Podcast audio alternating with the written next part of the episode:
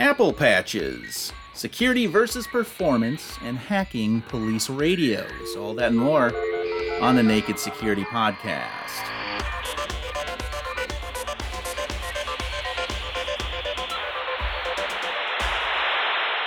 Welcome to the podcast, everybody. I am Doug Aamoth. He is Paul Ducklin. Paul, what's up, buddy? It's July, Douglas. Well, let's talk about July, or This Week in Tech History segment. July 28th, 1993, brought us version 1.0 of the Lua programming language. And even if you've never heard of the little language that could, you've probably benefited from it. Lua is used in apps such as Roblox, World of Warcraft, Angry Birds, web apps from Venmo and Adobe, not to mention Wireshark, Nmap, NeoVim, and zillions more widespread scriptable apps, Paul.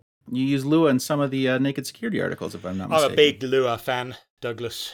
I use it quite extensively for my own scripting. It's what I like to call a lean, mean fighting machine.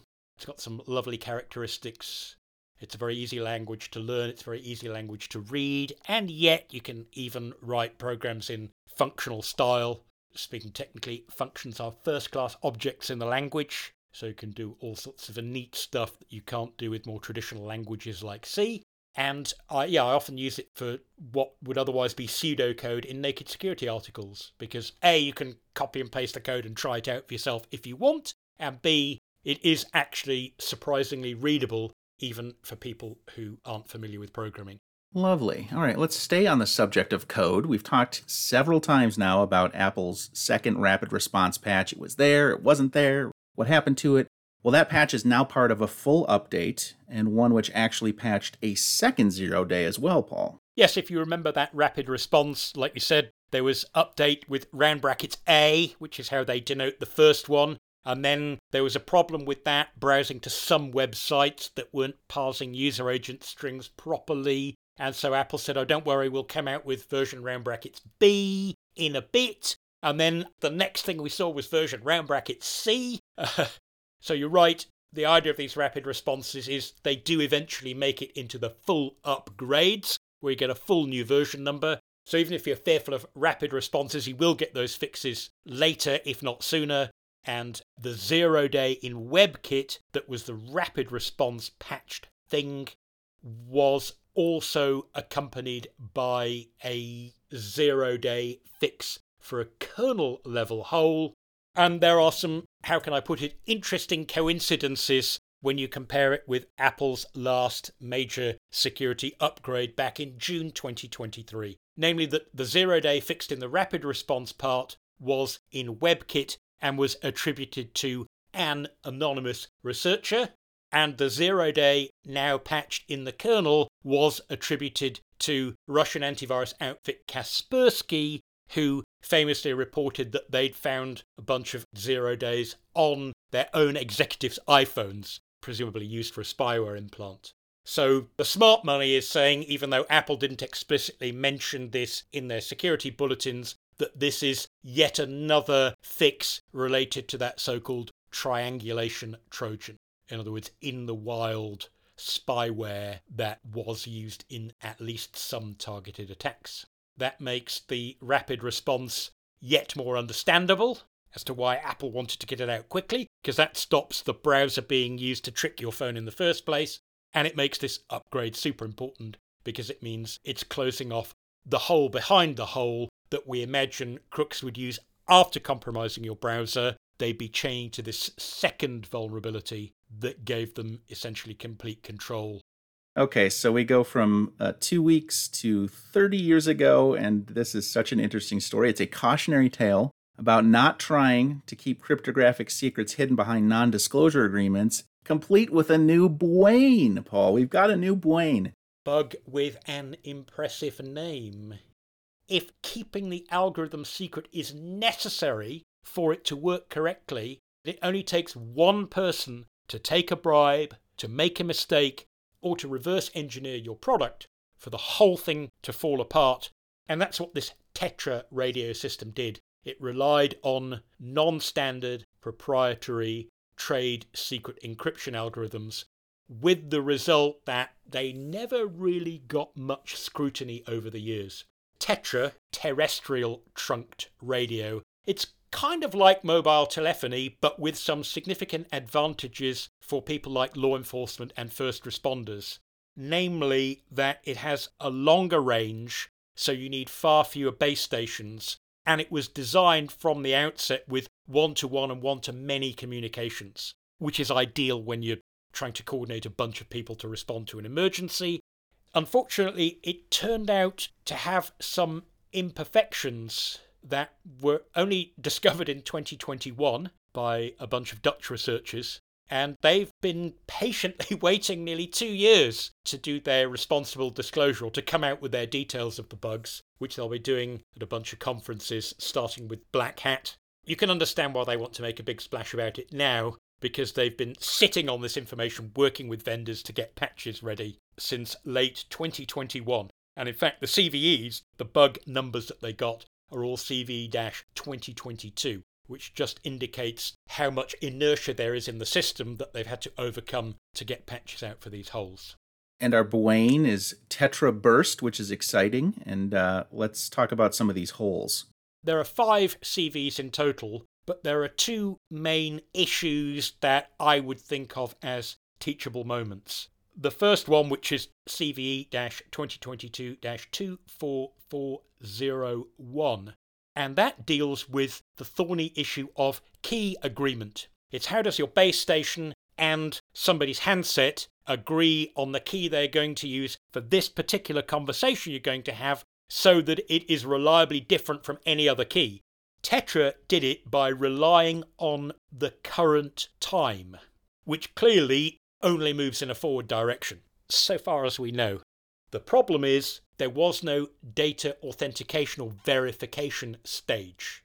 When the handset connects to the base station and gets the timestamp, it doesn't have a way of checking is this a real timestamp from a base station I trust? There was no digital signature on the timestamp, which meant that you could set up a rogue base station and you could trick them into talking to you using the timestamp, in other words, the encryption key starting point for a conversation from somebody else that you already intercepted and recorded yesterday.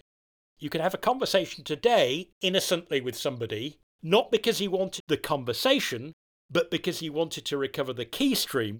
And then you could use that key stream because it's the same one that was used yesterday for a conversation that you intercepted. And of course, another thing you could do is if you figured that you wanted to be able to intercept something next Tuesday, you could trick someone into having a conversation with you today using a fake timestamp for next week.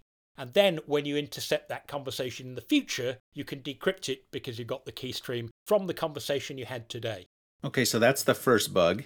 And the moral of the story is don't rely on data you can't verify. The second bug, the moral of the story, is don't build in backdoors or other deliberate weaknesses. That is a big no no, Paul. It is indeed. That one is CVE 2022 24402.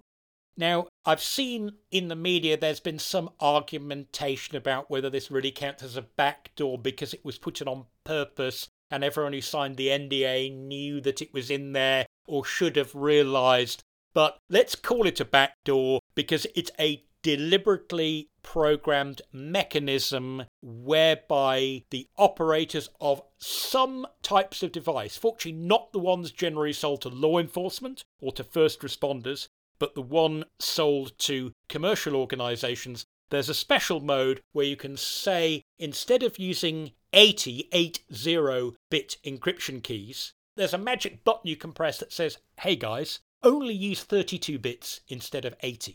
And when you think that we got rid of DARES, the data encryption standard, around the turn of the millennium because it only had 56 bit keys, you can imagine today in 2023 just how weak a 32 bit encryption key really is. The time and materials cost of doing a brute force attack is probably trivial. You can imagine a couple of half decent laptops, and you could do it in an afternoon for any conversation that you wished to decrypt. All right, very good. Uh, last but not least, we have, if you remember Heartbleed back in 2014, don't panic, but there's a new thing called Zenbleed. Not quite as yes, bad. Yes, it's BWAIN number two of the week, isn't BWAIN. it? I, I was minded to write this up because A, it's got a cute name, Zenbleed.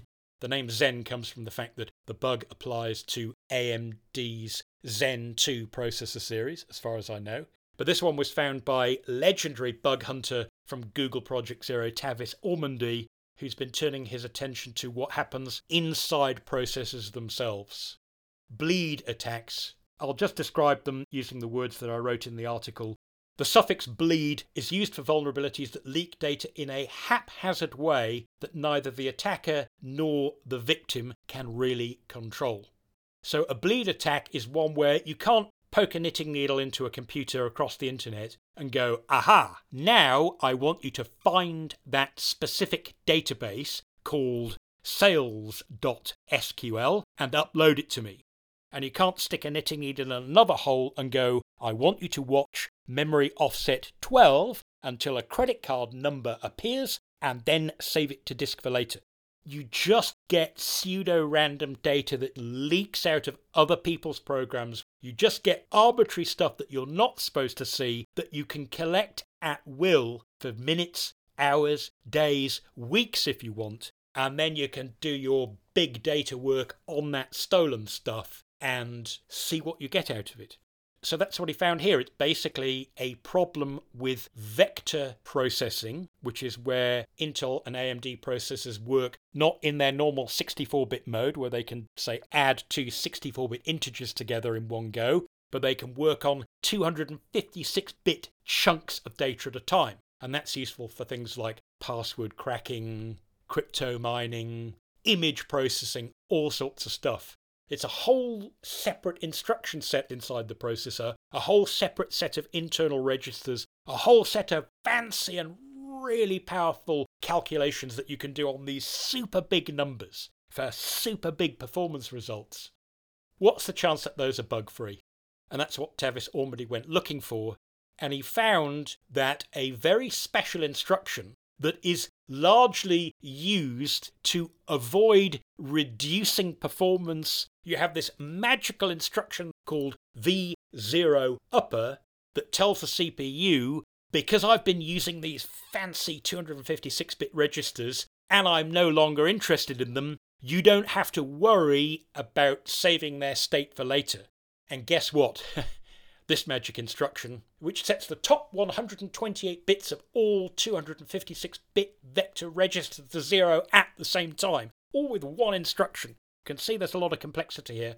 Basically, sometimes it leaks data from some other processes or threads that have run recently.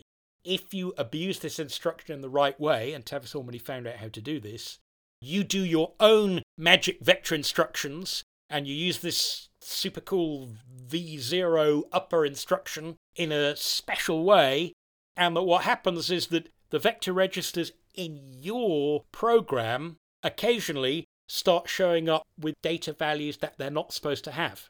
And those data values aren't random, they're actually 16 byte, 128 bit chunks of data that came from somebody else's process. You don't know whose, you just know that this rogue data is making its ghostly appearance from time to time. And unfortunately, Taviso discovered that misusing this instruction in the right slash wrong sort of way, he could actually extract 30 kilobytes of rogue ghostly data from other people's processes per second per CPU core. And although that sounds like a very slow data rate, who would want 30 kilobytes per second on an internet connection these days? Nobody. When it comes to getting random 16 byte chunks of data out of other people's programs, it actually works out at about 3 gigabytes a day per core. There's going to be bits of other people's web pages, there are going to be usernames, there might be password databases, there might be authentication tokens. All you have to do is go through this extensive supply of haystacks and find any needles that look interesting. And the really bad part of this is it's not just other processes running at the same privilege level as you. So if you're logged in as Doug, this bug doesn't just spy on other processes running under the operating system account Doug. As Taviso himself points out, basic operations like strlen, memcopy and strcomp. Those are standard functions that all programs use for finding the length of text strings, for copying memory around, and for comparing two items of text. So those basic operations will use vector registers, so we can effectively use this technique to spy on those operations happening anywhere on the system. And he allowed himself, understandably, an exclamation point right there. It doesn't matter if they're happening in other virtual machines, sandboxes, containers, processes, whatever. I think he used a second exclamation point there as well. In other words, any process, whether it's the operating system, whether it's another user in the same VM as you, whether it's the program that controls the VM, whether it's a sandbox that's supposed to do super private processing of passwords, you're just getting this steady feed of 16 byte data chunks coming from other people. And all you have to do is sit and watch and wait. So, short of waiting for the motherboard vendor to patch, now again, if you're using a Mac, you don't need to worry about this because there are ARM based Macs and Intel based Macs, but no AMD. So, what about Windows users with uh, AMD processors and maybe certain Linux users? Your Linux distro may have firmware microcode update that it will apply automatically for you. And there is a essentially undocumented or at best very poorly documented AMD feature, like a special command you can give to the chip via what are known as MSRs, model specific registers. They're like configuration setting tools for each particular round of chips. There is a setting you can make which apparently immunizes your chip against this bug. So you can apply that, and there are commands for Linux and the BSDs I'm not aware of similar commands on Windows, unfortunately. Messing with the model specific CPU registers can be done, but generally speaking, you need a kernel driver, and that typically means getting it from some unknown third party, compiling it yourself, installing it, turning driver signing off. So only do that if you absolutely need to and you absolutely know what you're doing. And if you're really desperate on Windows and you have an AMD Zen 2 processor, I think I haven't tried it because I don't have a suitable computer at hand for my experiments. You should expense one. Yeah, uh, get get. this is work related now. you could probably, if you download and install the WinDbg Microsoft debugger, that allows you to enable local kernel debugging, connect to your own kernel, and fiddle with model specific registers at your own peril. And of course, if you're using OpenBSD, from what I hear, good old Theo has said, you know what? There is a mitigation. It's turning on this special bit that stops the bug working. We're going to make that default in OpenBSD because our preference is to try to favor security even at the cost of performance. But for everyone else, you're going to have to either wait until it's fixed or do a little bit of micro hacking all on your own. All right, very good. We will keep an eye on this. Mark my words. Uh, and as the sun begins to set on our show for today, let's hear from one of our readers over on Facebook as it relates to the Apple story we talked about at the top of the show. Anthony writes, I remember back in the day when Apple users used to crow over the PC crowd about how Apple's architecture was watertight and needed no security patching. Paul, that begs an interesting question. I think we revisit this at least annually. What do we say to people who say that Apple's so secure that they don't need any security software? They don't need to worry about hacking or malware or any of that sort of stuff? Well, usually we give a, a nice big friendly grin and we say, hey, does anyone remember those ads? I'm a PC, I'm a Mac. I'm a PC, I'm a Mac. How did that play out? well said. And thank you very much, Anthony, for writing that in. If you have an interesting story, comment, or question you'd like to submit, we'd love to read it on the podcast. You can email tips at sophos.com. Comment on any one of our articles, or you can hit us up on social at Naked Security. That's our show for today. Thanks very much for listening. For Paul Ducklin, I'm Doug Aamoth, reminding you until next time to stay, stay secure. secure.